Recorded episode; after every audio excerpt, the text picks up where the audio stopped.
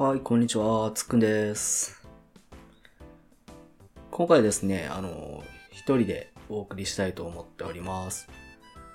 本来であれば、あの、録音は取れていたんですけど、ちょっとですね、あの、録音の音がめちゃくちゃ悪くて、プラス、あの、ずっとあの、床を叩くような音が入っていたので、一人で撮り直してます。そして、今後もあの、もう他の録音は撮れてるんで、まあ、同じことを言うかもしれないんですけど、ちょマイクを、マイクの方を新調しまして、めっちゃいいマイクになったと思うんですよ。音質も良くなってるはずなんで。で、だいぶノイズとかも入らないようになりました。前使ってたのが、あの、爪楊枝みたいな、細いマイクだったんですよね。で、今回、まあ、なんていうんですかね、インタビュアーとかも使ってるようなマイクも購入して、機材も買って、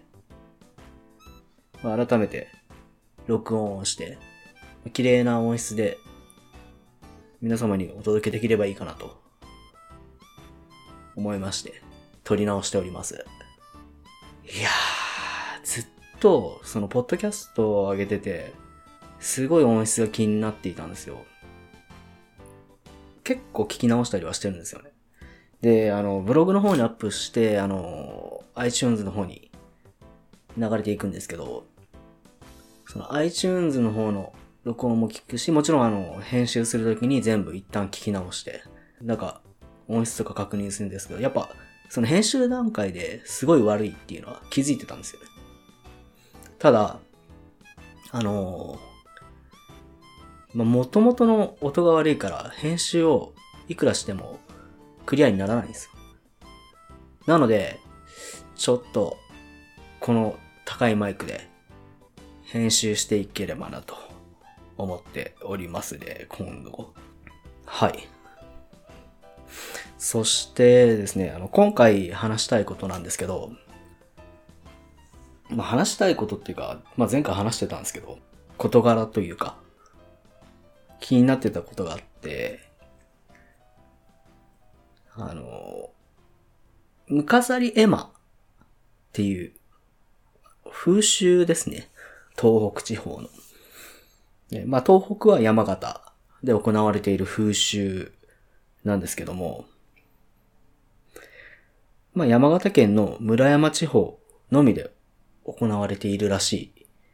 ですね。まあ、行ったことないので、まあ、文献とか見るしかないんですけど、ムカサリエマというのが、死後婚というあの風習ですね。まあ、世間では死後婚のことを冥婚とか、まあ、冥界の冥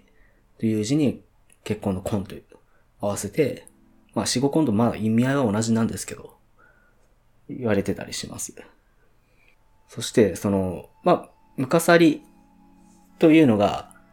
まあ、迎えられてから来るあの結婚の方言らしくて。で、嫁に迎えて去ることから呼ばれる。まあ、迎えて去る。迎去りという語源らしいんです。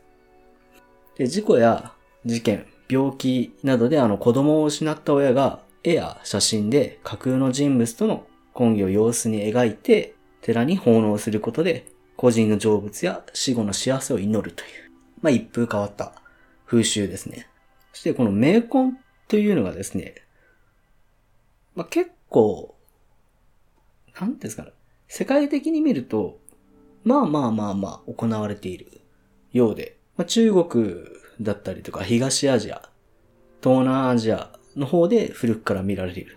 まあ、死者を弔う際に、まあ、その魂がまだこの世にあるうちに、それと見立てた異性と婚礼を挙げさせて、夫婦として死の世界に送り出すというのが一般的だと。まあ、ケースバイケースではあるんですけど、まあ、世界の風習では既婚男性や未婚の女性の場合もあると。まあ、スーダンでも、あの、見られる死後結婚も同じような形ですね。で日本では、青森県、現代ですね。現代の日本の部では、青森県と山形の一部で行われる、えー、未婚の死者の婚礼を描いて寺に奉納するムカサリエマ。沖縄でも、まあ、冥婚が行われていると。で、クソヌニビチと呼ばれる冥婚が取り行われた際は、えー、まあ、理由としては、交際として、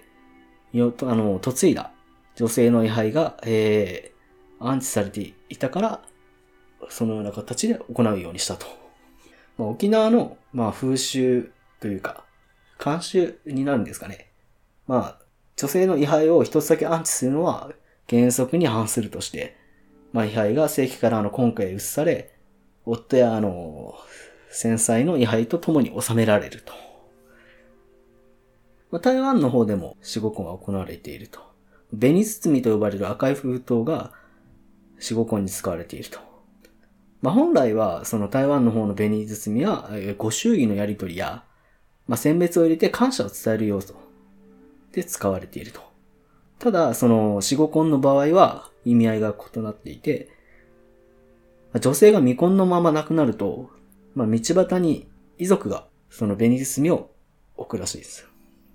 で、通行人がそれを拾うと、それを監視していた遺族が出てきて、死者との結婚を強要されると。とんでもねえです。そのため安易に封筒を拾うことは危険であると、台湾ではされていると。また結婚には死者が、ね、えっと相手を気に入る必要があり、その有無は占いで判断されると。封筒には現金や威発、死者の生前の写真などが入っていて、まあ、2016年、17年になると、もう実際に起きればニュースになるほどあの珍しいものにはなっていると。ただ実際にまだ行われているとされている。また、えー、交際していた男女の一方が死亡した場合でも行われることがあると。2012年1月にはタイで結婚間近の女性を亡くした男性が葬儀場で結婚式と葬式を同時に挙げるということがあった。すごいですね。まあ、フランスの方でも認められていると。民法において死後の婚姻が認められてはいると。こう、言うと、なんか、日本だけの風習と思ってたんですよ、調べるまでは。まだアジアだけかなと思ったら、フランスの方でも行われているということはちょっとびっくりはしましたね。まあ、サルコジ大統領が、あの、死後婚を認めるように直訴して認められたという内容にはなってますね、フランスの方では。で、まあ、ムカサリエマの方に話を戻しますと、なんでムカサリエマの方に、あのー、興味を持ったかっていうと、まあ、本とかテレビとかではなんか、ちょこちょこあってるんですよね。テレビでもちょこちょこあったし、あのー、まあ、お偉い民族学者さんが、あの、本を書いてたりはするんですよ。作家さんがちょろっと小説の中に書いてたりとか、したんですけど、僕漫画で、あの、クロサギ死体宅配便っていう漫画があるんですけど、その漫画の中に、あの、ムカサリエマの話が出て、で、あ、そんな風習あるんだ程度に思ってたら、あの、一応ムカサリエマって決まりがあるんですよね。で一応、死者を描くんですよ。で、この中で、行っちゃいけない行為っていうのがあるんですよ。まあ、個人の冥福を祈るという形で発生した風習なんですけど、これを実際の人物を描くと、まあ、書かれた人物が死後の世界に連れて行かれるという伝承がある。禁忌と言われるものなんですけど。なので、あの、エマをあの実在の人物に、実在の人物に似せて書いたり、実在の人物の名前を記すことは禁禁されてます。の中で、漫画で実際にそれを、まあ、漫画ですね。その黒崎死体宅配便の。漫画の中で実際に実際の人物を描いて連れて行こうとしたいう描写が描かれていたんですよ。で、その近畿について僕知らなくて、風刺は知ってましたよ。で、実際調べると、あ、本当にそういうことが禁止にされていたという記述もある、迷信としてですね、残ってるんですよ。それで、ああ、面白いなと思って、今回、すごい紹介したかったんですよ。うん。調べてったらですね、やっぱりかと思うことがありまして、一応、岩手県の方にも同じような風習が残ってるんですよね。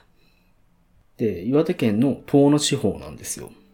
東野地方の方では、個人が死後に世界で暮らしている様子を描いて菩提寺に奉納するという風習がある。で、えー、死者の霊を呼び寄せるイタコの口寄せが青森県を中心に伝わっていることを考えると、まあ、東北地方というのは独特の死生観が受け継がれているんじゃないかと。まあ、土地柄、まあ、日本の中でもですね、死者との距離を近く感じれる土地柄なのかな、とは思いますね。ってみたいですね、奉納されているとこ。プラスその、岩手県の東野地方は、東野物語の舞台になったところじゃないですか。すると、柳田国夫に行き着くんですよ。カッパだったり、デンデラノだったり。面白いですね。デンデラについては、ちょっと、今度、ちゃんと調べて発表したいとは思ってますんで。まあ、デンデラっていうのは、あの、ウバステ山のことですね。簡単に言うと。まあ、日本に実際に行われていたはずの風習が、ウバステっていう風習なんですよ。今は、年寄りを大切にしろっていう風潮になっているんですけど、もちろん年寄りが多いからですね。民主主義になって、やっぱ年寄りが市民権を得て、まあ昔からですけどね、年寄りが偉いっていうのは戦前からそういう風な形になってるんですけど、まあそういう年老いたものを捨てるという時代もあったと。生活のため、生活ができないから。まあ当たり前ではなかったと思いますよ、もちろん。何かしら飢饉とかが起こったりした場合は、そういうことがあったのかなと思いますね。まあよくその文献だったら本読んでたりすると、まあ合口で喉をやってあの自殺したりとか、っていう、まあ農具、クワとかで殺してカニバリズム発生したりとか、あるんですけど、それはまた別の話にはなってしまうので。東北地方っていうのがなんか風習的に繋がってるのかなっていう感じではあるんですよね。その、青森県で、まあ、口寄せの話をちょろっとさっき出したんですけど、イタコの話ですね。で、この、なぜムカサリが発生したかっていうの。まず、長男という、まあ、後取り制度ですね。まあ、後取りが死没によって家の混乱が起きるため、あの、なんですかね。正当な障害からムカサリ山で修正したのではないかと言われている。まあ、あとは戦没者の入れ。で、最後に、シャーマニズムの介在と。まあ、エマを奉納する、あの、動機の大部分として、お仲間と呼ばれるシャーマンですね。お仲間による口寄せが挙げられていると。そのお仲間って何なのかなと思ったら、盲目の女性らしいです。目が見えない。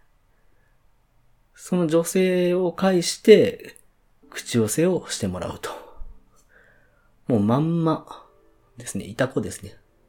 そのイタコの方は詳しくは調べてないんですけど、イタコも盲目の女性だったとは言われてるんですけど、100%そうではなかったんですよ。盲目の女性が多かったですね。このお仲間に関しては盲目の女性ですね。ただ、その、村山地方の文献とかは、もう読めないので僕は。遠すぎて。読んでみたいですけどね。山形まで行って。そうですね。